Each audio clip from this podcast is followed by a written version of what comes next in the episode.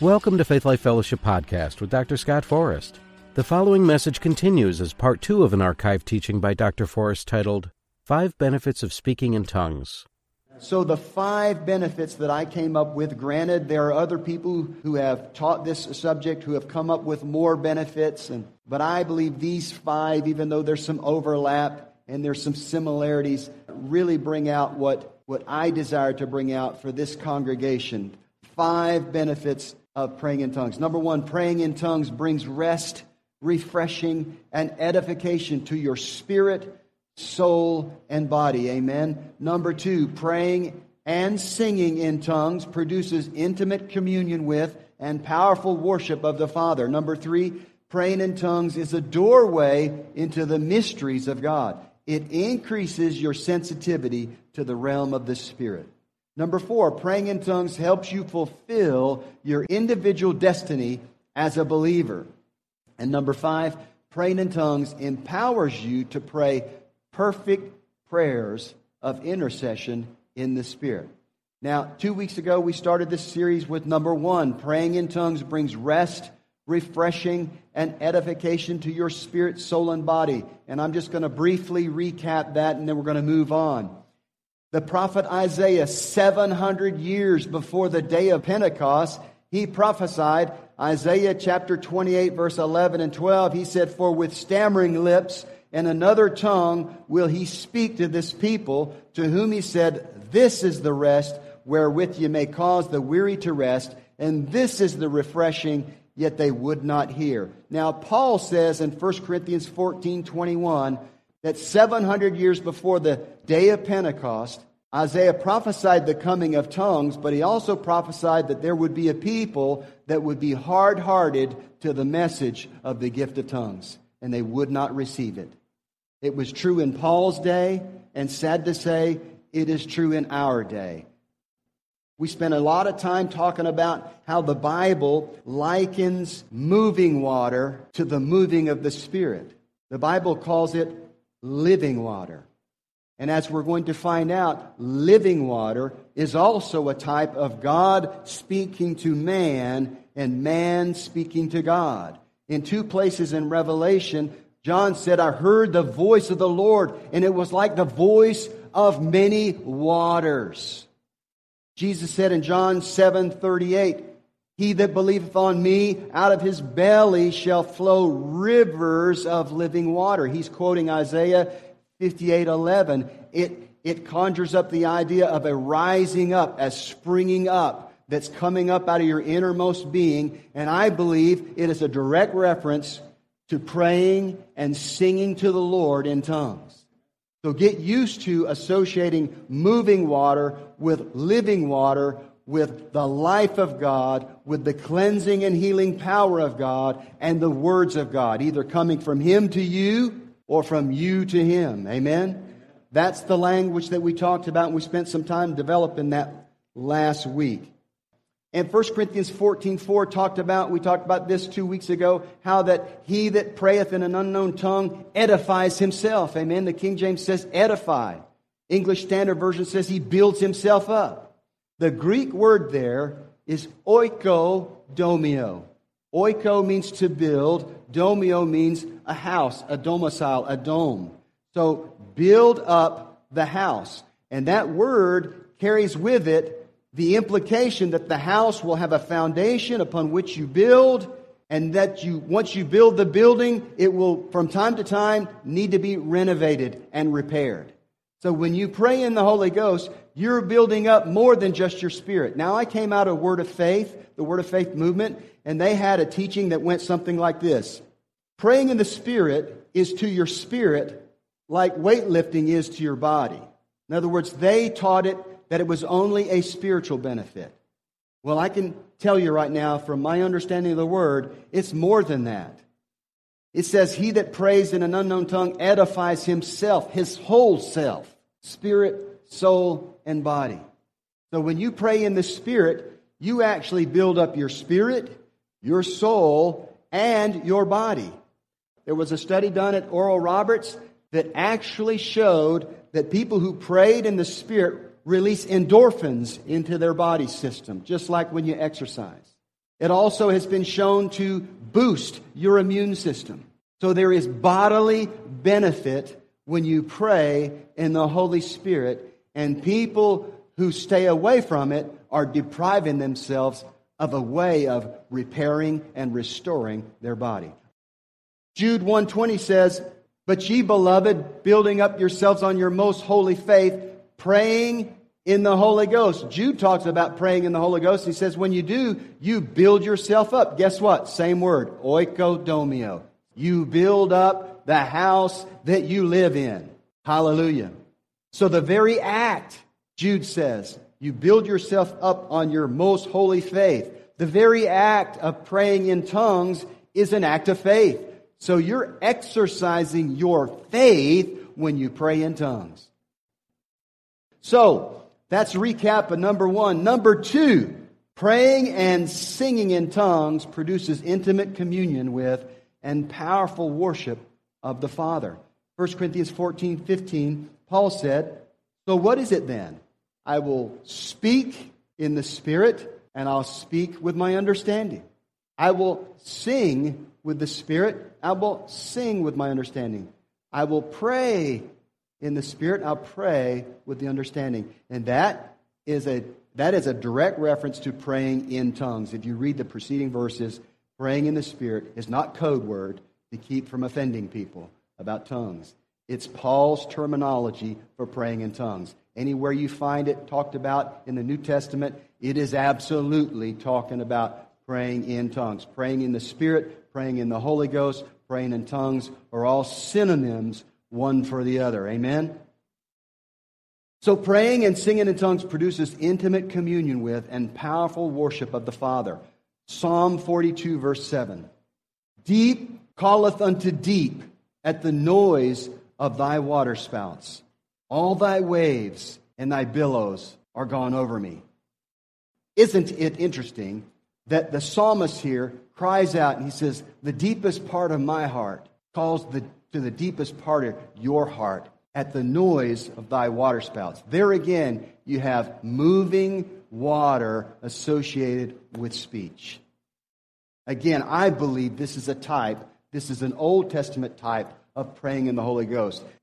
Understand what I'm trying to get across to you here.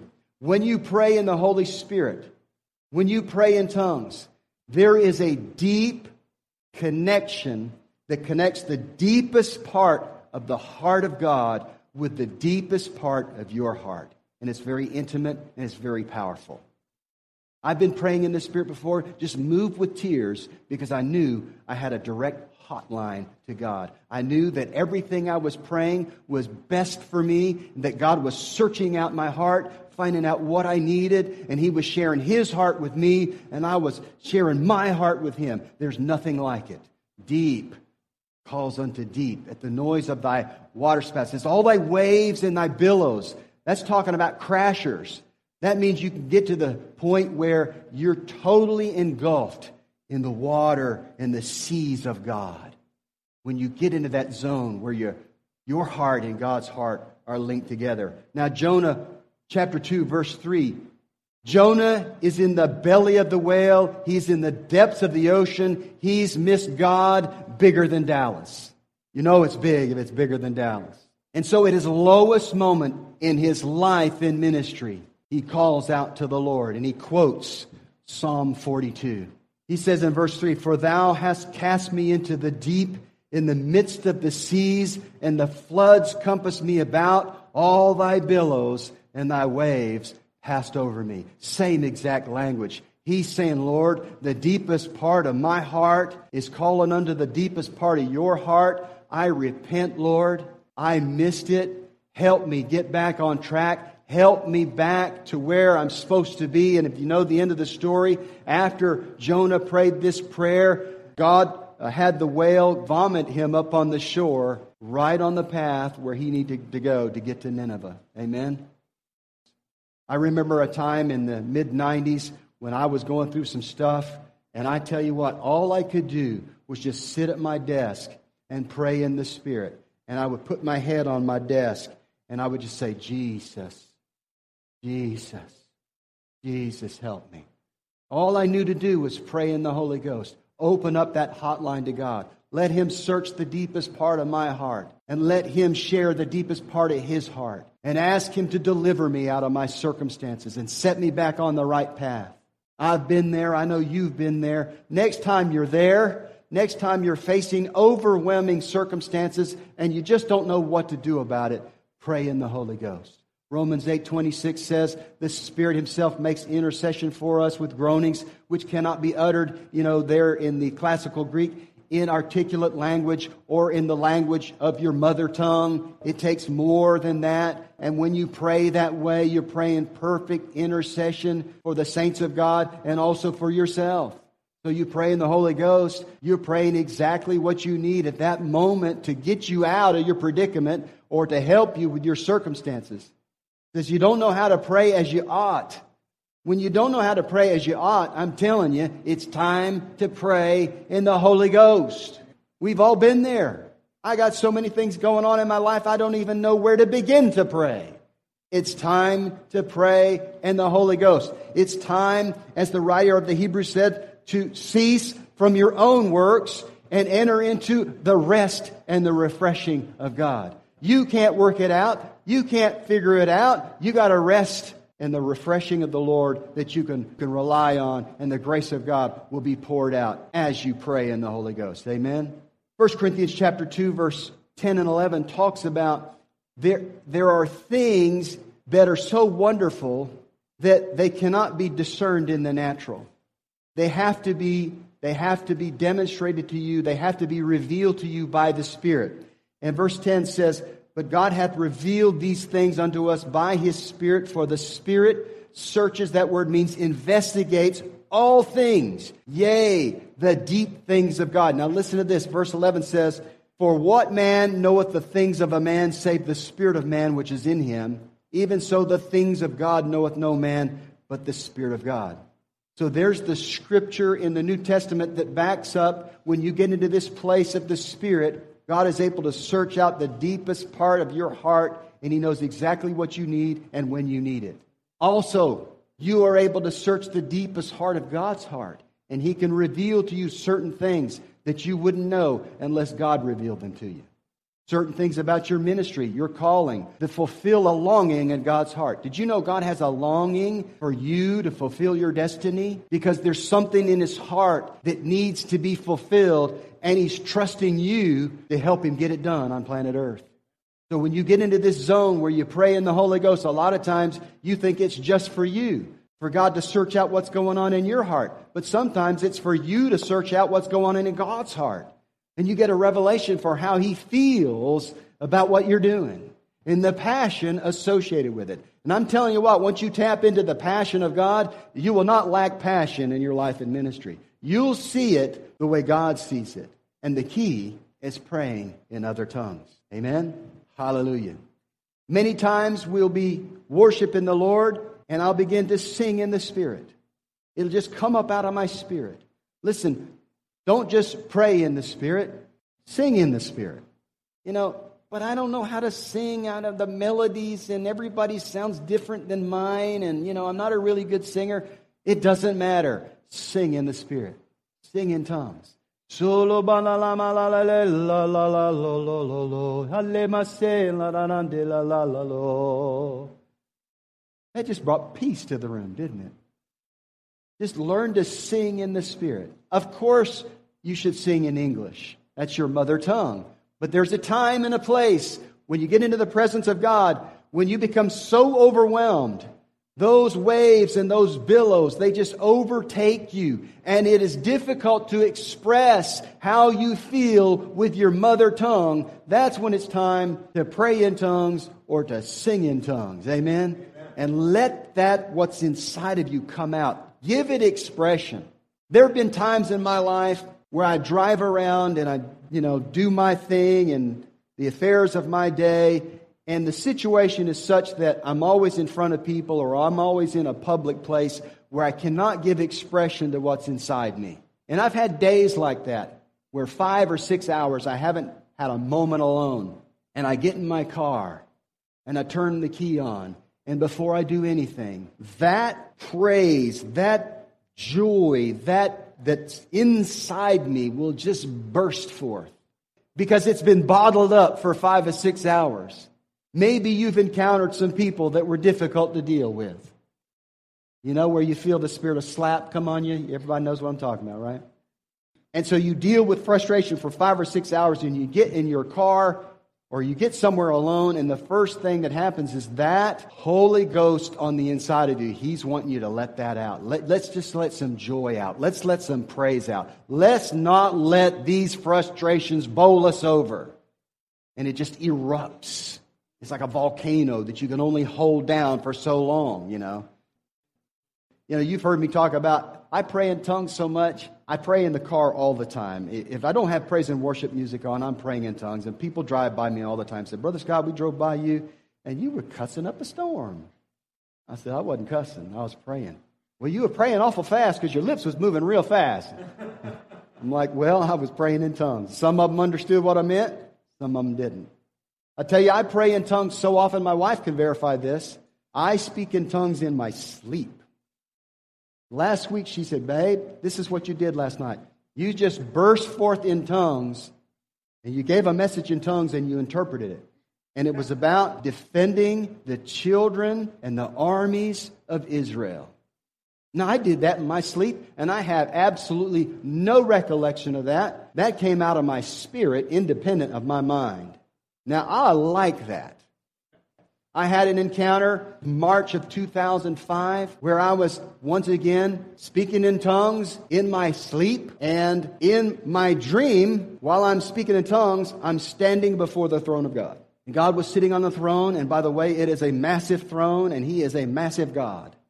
I saw his feet, I saw his shins, I saw his thighs, I saw I saw his midsection, I saw right about to chest high. And then everything above that was just smoke. And I'm just standing there and I'm just worshiping God in tongues. In my sleep, I didn't know that I was doing it with my natural voice, but my wife was there listening to the whole thing. And she kind of woke me up after it was over. She said, Baby, you better write everything down because the Lord gave me a prophetic word from the throne of God to sustain me for the next couple of years through some really rough times. So I'm telling you, you can get to the point where you pray in the Spirit where you pray in your dreams in tongues. You pray in sleep in tongues. There's an intimate place that you can get to when you pray in the Holy Ghost. It's a special place. It's a special bond, a special line of communication like no other. Amen. You need to exercise it daily. Well, Father God, do you have anything more than I could get into this morning? I'll tell you what we're going to do. We're going to start number three, and we'll just uh, sort of introduce it and we'll pick it up uh, where we leave off next week. Number three benefit of praying in tongues praying in tongues is a doorway into the mysteries of God. It increases your sensitivity to the realm of the Spirit. 1 Corinthians 14 2 says, For he that speaketh in an unknown tongue speaketh not unto men, but unto God. For no man understandeth him, howbeit in the Spirit he speaketh mysteries. This word mysteries from the Greek word mysterion. It means secrets that are only known or only revealed to a select few, to an elect. Now, the central truth of the gospel, which is the church, Christ in you, the hope of glory, was revealed to the Apostle Paul, and he revealed it to us in his writings. Where do you think Paul got that kind of revelation? Well, I think it has something to do with 1 Corinthians 14, where Paul says, I thank my God, I speak in tongues more than all of you put together. He was a tongue talker, and because he was a tongue talker, God gave him great revelation. Revelation that was hidden in the heart of God before time began was given to Paul because he was a prayer in the Holy Ghost. Amen. John 16, 13 says, You can get to a place in the Holy Spirit and he will begin to show you things to come. The Holy Ghost can do that, and one of the ways that you open your heart to that is by praying in the Holy Ghost, praying out these mysteries. Now, over there in 1 Corinthians chapter 2, verse 7 through 11, the same word is used. Paul says, For we speak the wisdom of God in a mystery. Comes from the same word, mysterion.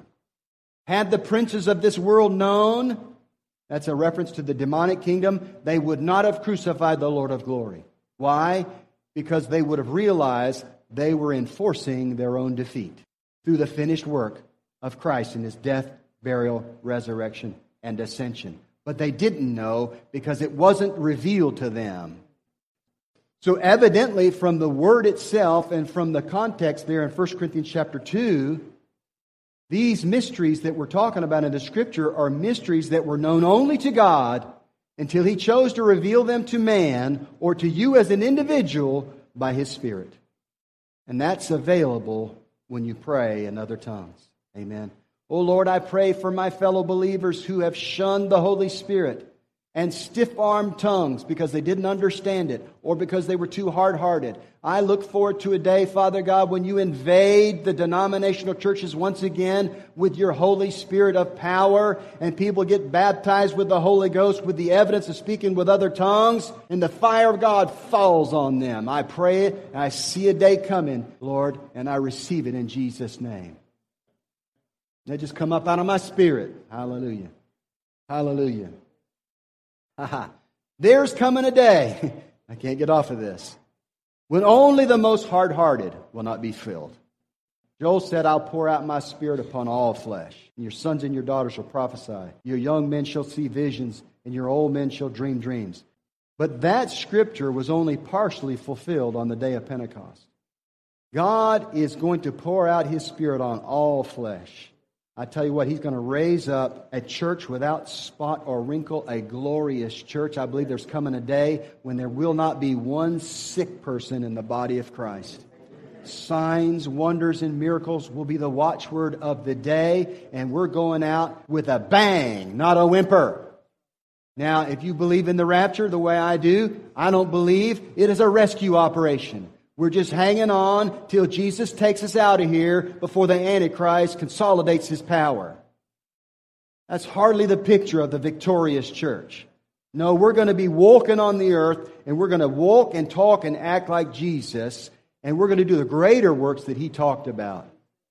And we're going to rock this world and we're going to make maximum impact, bring in a harvest of souls uh, like never before, and then we're going out but not before. So if you're looking for a sign of the end times, let me tell you, Brother Scott's number one sign of the end times worldwide revival with signs, wonders, and miracles. Forget people's heads getting cut off.